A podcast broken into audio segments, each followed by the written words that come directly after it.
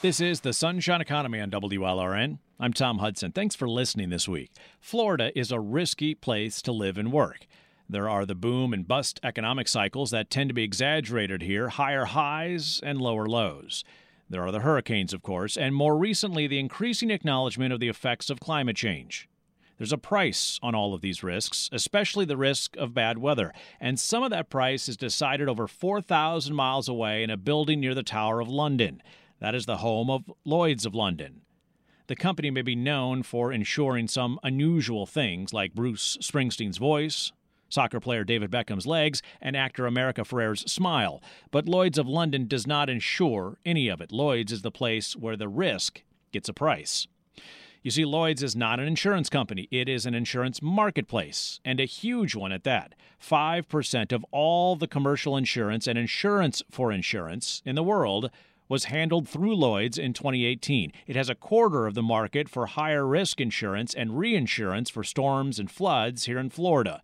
And the nature of that risk is changing. When I first started in insurance, it was very tangible. This is John Neal. He's the CEO of Lloyd's of London. We spoke with him earlier this month in Miami. Will you insure my factory? Will you insure the people that work in that factory? Today, people are saying, Can you insure my reputation? Can you insure my data? It's changed. Risk is changing. And a big change is the increasing recognition of the risk of climate change. We spoke with the boss at Lloyd's of London about how the insurance industry is responding to the changing nature of risk, especially that brought on by climate change and all of this certainly here in Florida. We also spoke with him about ensuring the sharing economy and Lloyd's own Me Too sexual harassment troubles. Later on today's program, another story of money and the price of life in South Florida. Debbie Bailey came here from Jamaica for college. She calls herself a quote, numbers girl. I studied accounting because I think that's how my brain works. I am a numbers person. Talk to me in numbers, I'm good but don't tell me to write an essay. I can't do that. After working for someone else for many years, she struck out on her own two years ago. We'll hear her story of money and the price of life coming up. If you'd like to share your financial statement, please email us sunshineeconomy at wlrnnews.org. That's sunshineeconomy at wlrnnews.org. Her story coming up. John Neal leads one of the most important players in the global insurance industry, Lloyd's of London. It began in a London coffee house in the late 1600s as a place where ship owners and crews could find out the latest news from the high seas, and it grew into a marketplace where they could insure their cargo and vessels. Today, there's a blue plaque on the street marking the historic location of the coffee house in London. Today, Lloyd's is responsible for one out of every $20 of commercial property insurance premiums worldwide. We spoke with the CEO of Lloyd's of London, John Neal, earlier this month in Miami. What, in your estimation, are the most pressing climate change risks? In other words, those that are happening actually in real time or within a very short window when it comes to the insurance market? Uh, the real time risks are the ones that you, you, see in Florida it's storm and hurricane. So, um, you know, the impact of any ingress of water is just devastating. So, you know, I think. Um, you, you, know, we, we do look at the, the threat of um, rising temperature, rising sea, and we, and we know that has an impact on landmass. But um, short, short term, it's, it's storm. Are rising seas insurable against? So, what insurance really does is it tries to put a financial consequence to risk. So, you, you wouldn't insure specifically against the rising sea, but you might insure an asset against a form of loss, which could be caused by water of, of, rising sea. So, yes, you can insure, but it would be the asset that you insure against some form of physical loss or the consequence of a loss, I I can't conduct my business because I'm unable to access my premises. Business interruption insurance, Correct. certainly, but, but regarding the property itself that's on the coastline that may be experiencing over the next couple of decades higher seas, is that a risk that some investor is willing to underwrite with capital? I, think there's always a price. There's always a price. I mean, the price might be hard to bear. So, uh, you know, if you've got waterfront property, um, you know, then then it could be more challenging. I think you can buy insurance, but it might be that you have to run some of that risk yourself, and the price is going to be higher. Insurance is about assessing risk and pricing risk, as you just alluded to. Mm. Who is taking on that risk on the other side? of these kinds of properties and the other kind of vulnerabilities that we have here in South Florida? So I can talk specifically for the Lloyd's marketplace, and you know we've we've certainly not walked away from Florida.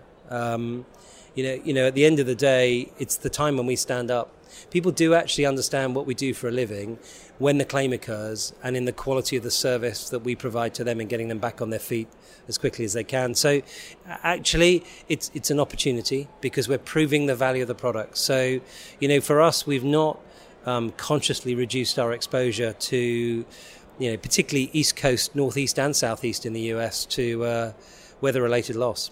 So I guess where I'm asking is your source of capital as well. Yeah. Uh, if we follow those dollars back, what what's the profile of those folks who are willing to take that insurability risk here in Florida? So it goes right the way back, really. You've got sort of professional insurance companies that you would recognize that operate at, at Lloyd's. So you've got people like AIG, Chubb, they would take catastrophe risk at Lloyd's. You've got um, you've also got pension funds so, you know, some of the biggest pension funds in the world have put some of their money be- behind Lloyd syndicates. Um, some of the specialist Bermudans who look at very different types of structures for catastrophe insurance are there as well. So there's all different types of capital that's prepared to put their money behind that, behind our industry.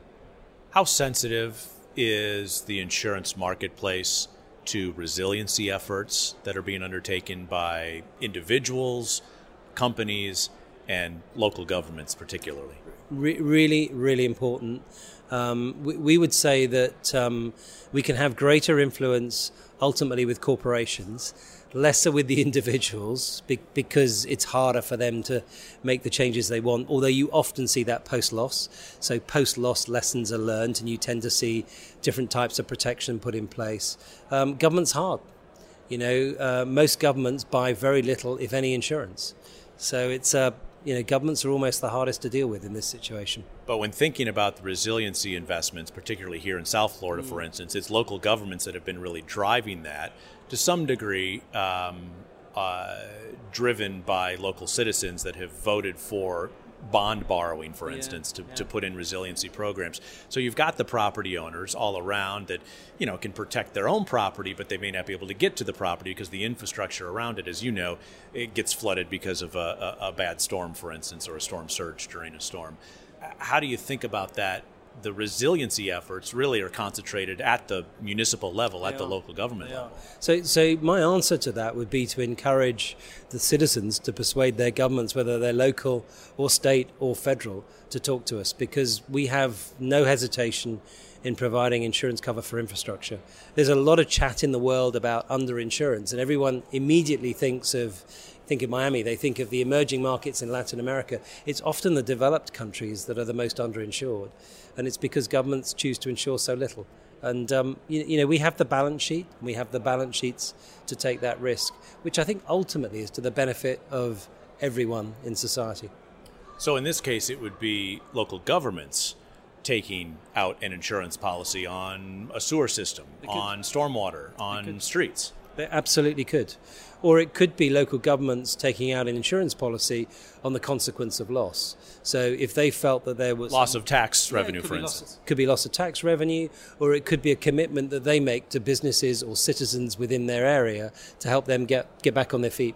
What role do you think the insurance industry plays in driving uh, uh, efforts toward resiliency and mitigation to the risk of climate change? I, I don't think we can sort of drive the effort. It's, a, it's an interesting debate around climate as to what role we actually should play. Um, you know, we, we get the challenge at one end of the spectrum of, one, of, of being asked to disassociate ourselves with industries that are damaging to the climate, and I don't think that's the right answer either. In other words, not to insure carbon emitting industries, for instance. Correct, and and you, you know you could say, well, that would be easy.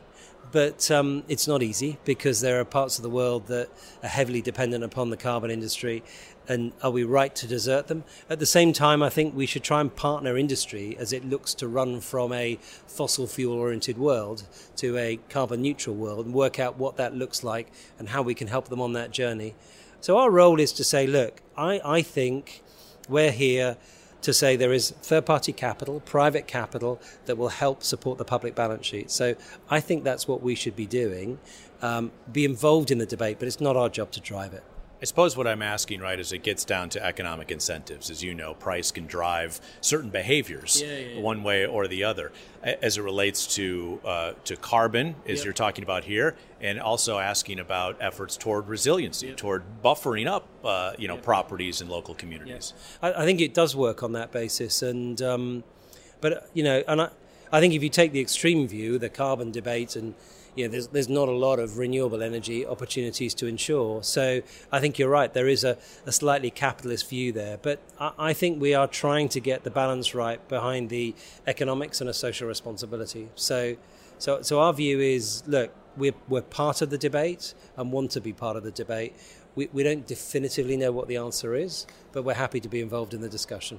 Have you had a moment to think about uh, the the the how much climate risk is contributing to premium trends? In other words, uh, the, the the better understanding that we're having around climate risk, the uh, you know in some corners the acceptance of climate risk, and how that is driving or contributing to higher cost of insurance. So if you if you do the sort of the math, it's about a third of the world's premium is property.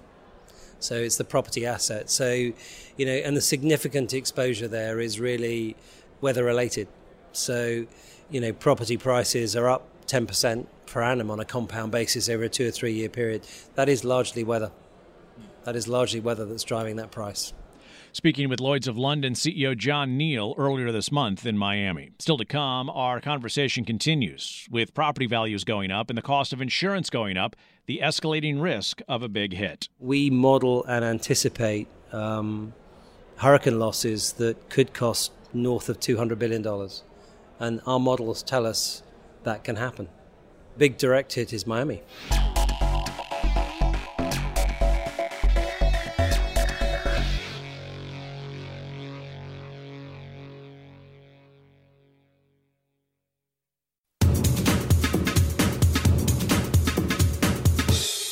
We're back on the Sunshine Economy here on WLRN. I'm Tom Hudson. Thanks again for listening this week. You can follow WLRN on social media. We are on Facebook and Instagram and on Twitter. Today is our interview with John Neal, the CEO of Lloyds of London. Now, Lloyds is not an insurance company, but rather a marketplace where insurance companies buy and sell risk from around the world, including the risk of storms and floods here in South Florida. Later on in the program, you'll hear a new financial statement from Debbie Bailey, her story of money and the price of life in South Florida. If you ask me sometime, I'll find cute things at the thrift store. I shop when there's a sale, unless I'm going somewhere where I have to go buy something. I love Macy's, but I never buy Macy's full. I never buy it full price. I don't. So I have a savings account, and it's for deals. She worked for companies in accounting before starting her own small accounting and consulting firm a couple of years ago.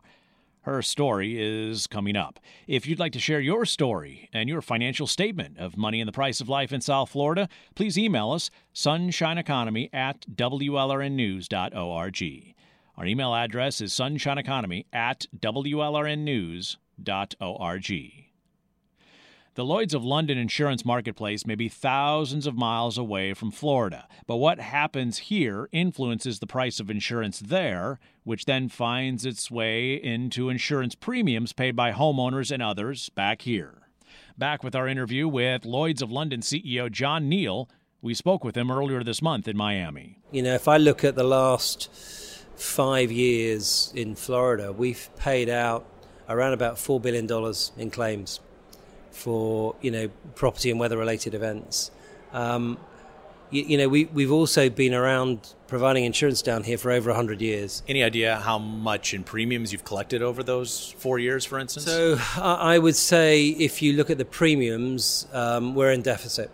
So, so you've lost money on Florida. The impact, the impact over the you know, most recent five-year period would be we're in deficit. If you take a look over ten years, it's positive if you take a look over 25 years, it's positive. So we, we kind of know that if, if you're in Florida, then you're in Hurricane Alley and occasionally you're going to get hit. Um, our, our job is really to try and get the price right over that period of time. So we're not walking away. So that's what I want to ask about that risk appetite for a vulnerable place like Florida.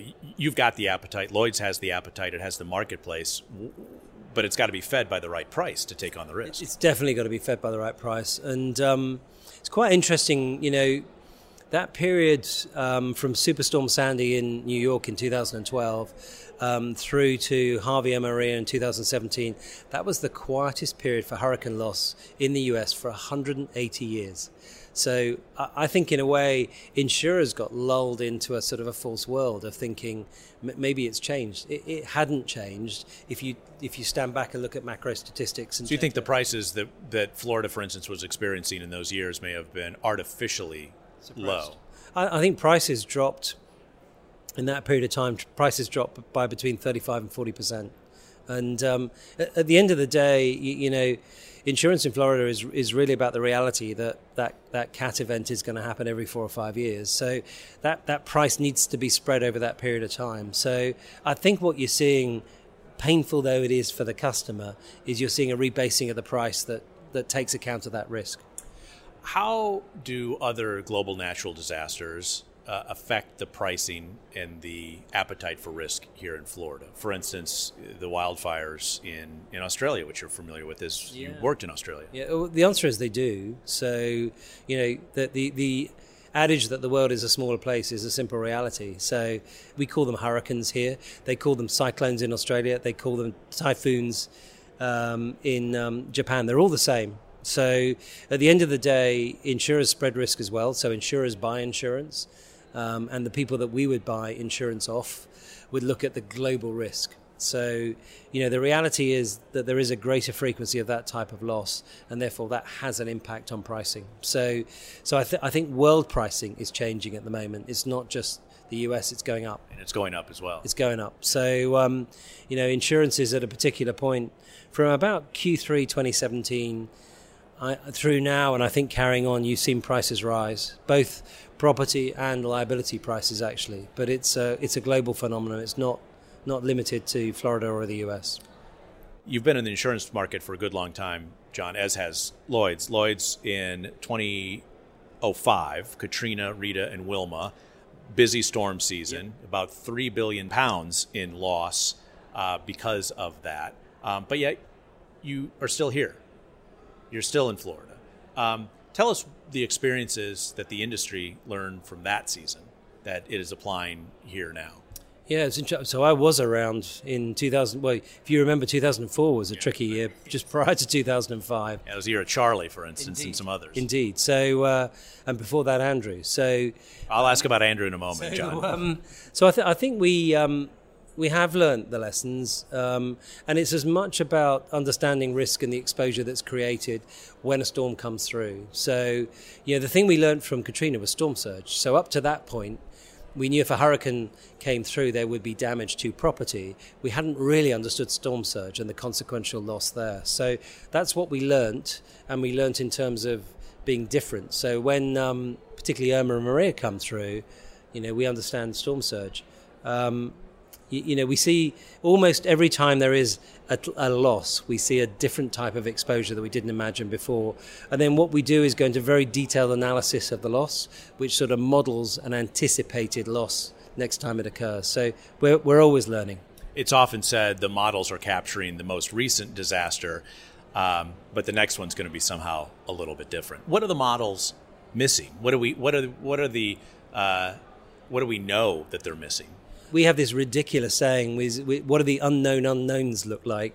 And um, crazy though it sounds, we have an unknown unknown factor in the model because we kind of know that there's something we've not seen before that's likely to happen. So we look at past experiences and say, what happened that we didn't foresee and adjust the model accordingly. So the model tells us what we know and then we adjust it for an unknown, unknown, unknown factor. It's a, it sounds a bit simple, but that's the best way we can think of dealing with it. Very Rumsfeldian. The uh, yeah, former Secretary yeah, of Defense, Donald Rumsfeld, uh, would say that uh, the unknown unknowns. One of those knowns that came starkly uh, into view was in 1992 Hurricane Andrew, of course, here in South Florida. At the time, $15 billion in insured losses totally for the industry. It was the most expensive natural disaster at the time. Uh, Lloyd's loss was estimated at about $1 billion US. Uh, George Lloyd Roberts, who was the chairman of Lloyd's Non Marine Association back in 1992, told the Washington Post this Um, and I'd like to kind of mm. how you hear this. He said, "quote The general feeling among practitioners is that we have suffered a miracle." Mm. I think what he was saying was that, you know, Lloyd's underwriters remembered Hurricane Betsy from '65, and and we hadn't really seen a hurricane as devastating as that until Andrew. So uh, I think it was a real wake up call. And I remember an old boss of mine at Lloyd's had um, a picture of Hurricane Andrew, the storm, actually on his wall. He was a reinsurance underwriter because it it it shook the market so hard to see a loss of that magnitude. Um, I think now, you know, we model and anticipate um, hurricane losses that could cost north of two hundred billion dollars, and our models tell us that can happen. $200 billion loss in a single storm. Uh, are those models for a direct hit uh, inland, uh, or is something that scrapes up the eastern coast, for instance, or scrapes around the Gulf Coast? So it varies. I mean, the big direct hit is Miami. So you know, a, a direct hit on the city we're in is a is a, a two hundred billion dollar loss, comfortably a two hundred billion loss. It could be bigger. So, you know, and that's the hard thing for us to get our heads around is that, you, you know, if you recalculated Katrina in 2005 in today's money, it's probably 60 to 70 billion. Um, so we're talking about you know, and, and we all know. Those are four Katrinas, is what you're talking yeah. about, essentially. But but I think if you think of Miami versus New Orleans, you, you, could imagine that loss, really, couldn't you? If you rebased Katrina and you thought actually this was a direct hit on Miami, you, you could see a two hundred billion dollar loss. So if it occurred, it would be using those words, it would be horrific, but um, it can happen. That's Lloyd's of London CEO John Neal speaking with us earlier this month in Miami. Still to come, more of our conversation, including the rising cost and changing tides of risk protection. We try and look at the patterns we would see. We try and look at the scientific evidence around the changing climate and try and plot what we think that will do to weather next year and in two years' time and three years' time. So our immediate horizon thinking is around weather more than climate.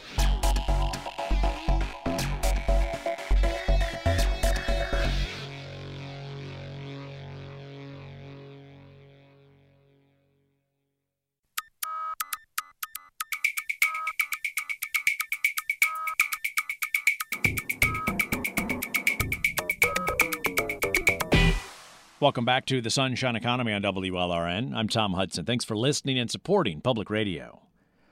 We're about halfway through the quiet season, the time between November 30th and June 1st. Now, of course, the six months between June and November, that's hurricane season in the Atlantic Ocean. And the last few seasons have been reminders about the threats posed to Florida.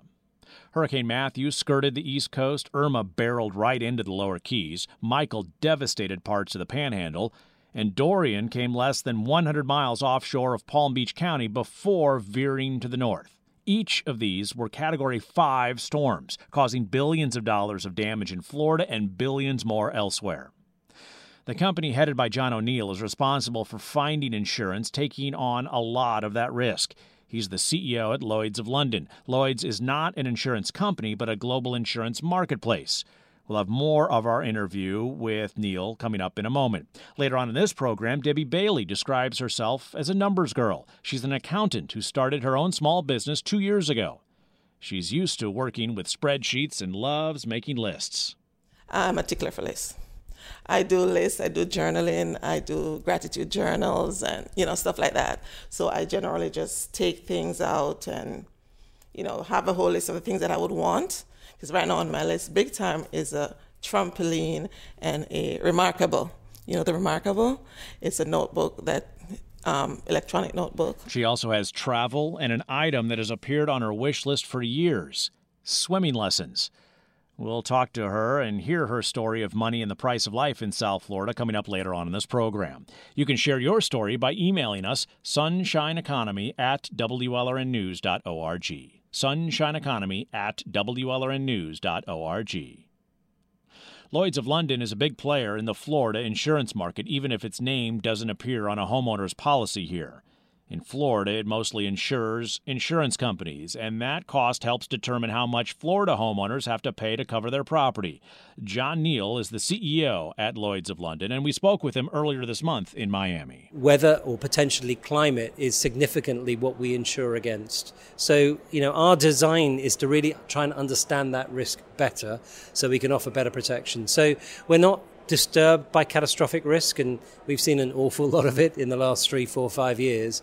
It's just really understanding the type of risk and making sure the product and actually the price for that product is set at the right touch point.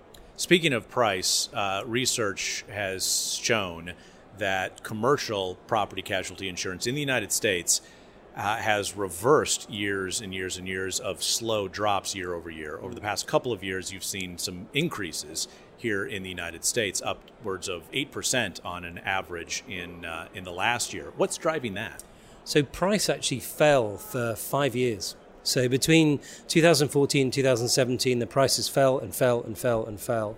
Um, and, and really got beneath that point where it was economic for the capital to accept that risk. And of course, that was evidenced somewhat brutally in 2017 when we saw Harvey, Irma, and Maria, three very serious hurricanes in quick succession, followed by Michael and Florence in 2018, followed by actually losses in Japan that people would be less aware of here. So they call them typhoons, they're hurricanes, they're exactly the same. So they've had three typhoons. Uh, in Japan in the past 12 months. So, you know, that has meant a step change in price. So prices have been going up for two years, and I think will go up for another year or two. Um, and you know, there's an inevitable cycle of price, and I'm sure as profitability returns, we'll see price come off again.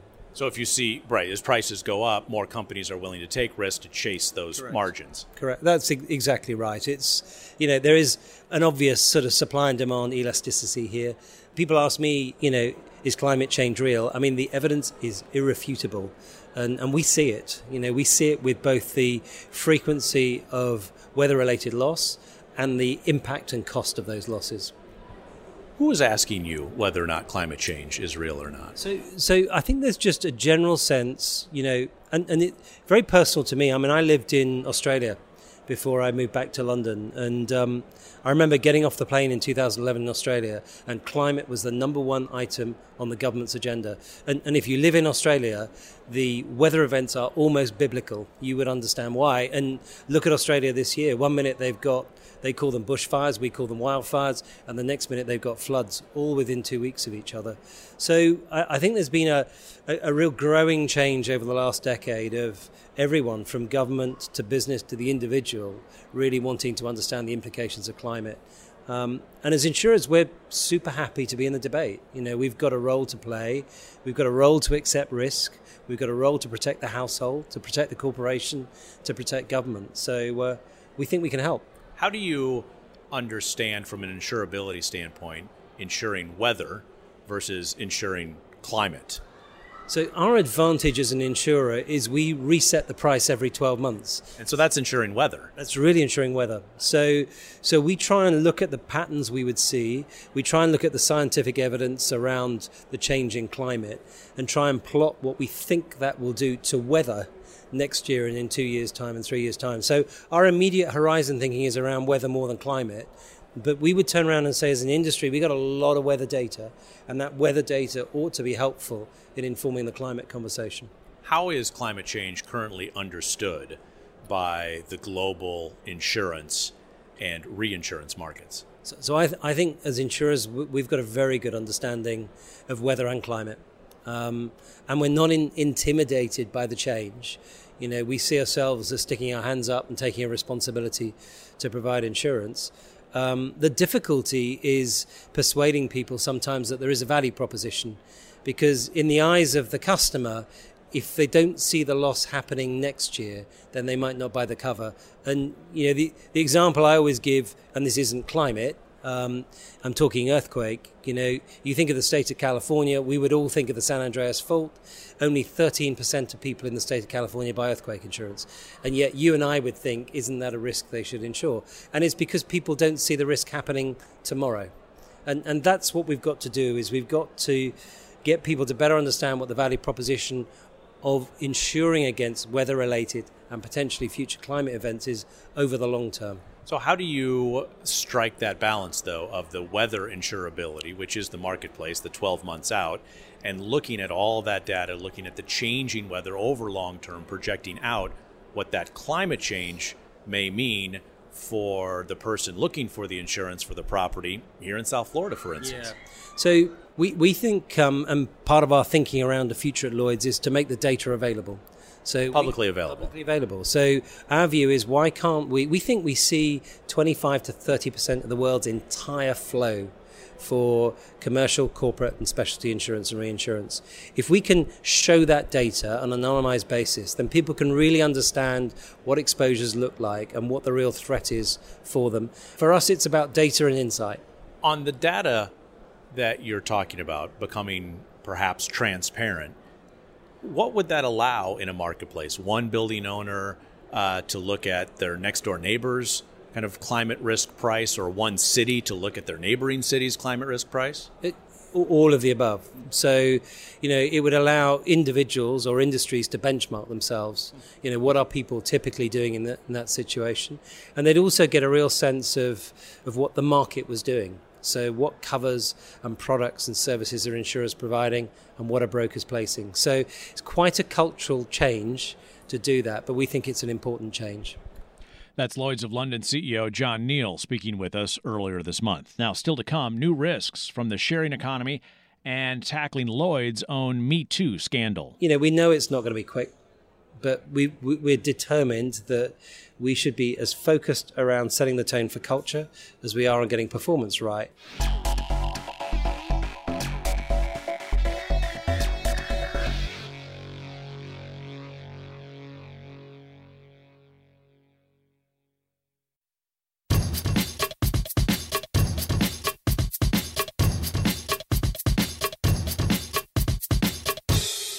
We're back on the Sunshine Economy here on WLRN. I'm Tom Hudson. Thanks again for listening.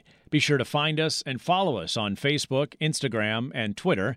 And don't forget you can find podcasts of this episode and previous episodes by searching Sunshine Economy on your podcast platform. Today is our interview with Lloyd's of London CEO John Neal. Lloyd's is a massive presence in the global insurance market. It's part of the worldwide flow of money that helps insure property in Florida against hurricanes and floodwaters. As the economy has changed, so has risk. Just look at social media. Reputations can be made or ruined at the speed of a tweet or an Instagram story. Lloyd's of London wants to be on the forefront of pricing these new risks and inventing insurance policies. It is also dealing with its own reputation troubles. In March, Bloomberg Businessweek reported on what it called, quote, a deep seated culture of sexual harassment, end quote, including sexual assault at Lloyd's. In the months that followed, the company surveyed people working for and with Lloyd's, finding 8% experienced or witnessed sexual harassment. Truly terrible is how Lloyd's of London CEO John Neal described the survey results at the time. Speaking with him in Miami earlier this month, he described it as holding a mirror up to the company. And holding the mirror up stops the argument. So, you know, it's the old argument of people saying, we understand the story, but it's not us. You turn around and say, it doesn't matter who it is, it's us collectively, and so we're going to do something about it. The company set up a whistleblower hotline, banned people for life for inappropriate behavior, and turned what had been a bar in its London building into a cafe. In our interview, Neal acknowledged it will take time to change the company's environment. You know, we know it's not going to be quick, but we, we are determined that we should be as focused around setting the tone for culture as we are on getting performance right. Neal's response also includes setting goals for having more women in senior leadership roles. Lloyd's has been criticized for being slow to address a toxic workplace culture, just as it has been criticized for being slow to respond to modernize its insurance business. Lloyd's issued its first cyber policy in 1993, would you believe? It's one of the growing risks and opportunities Neal sees for the insurance industry.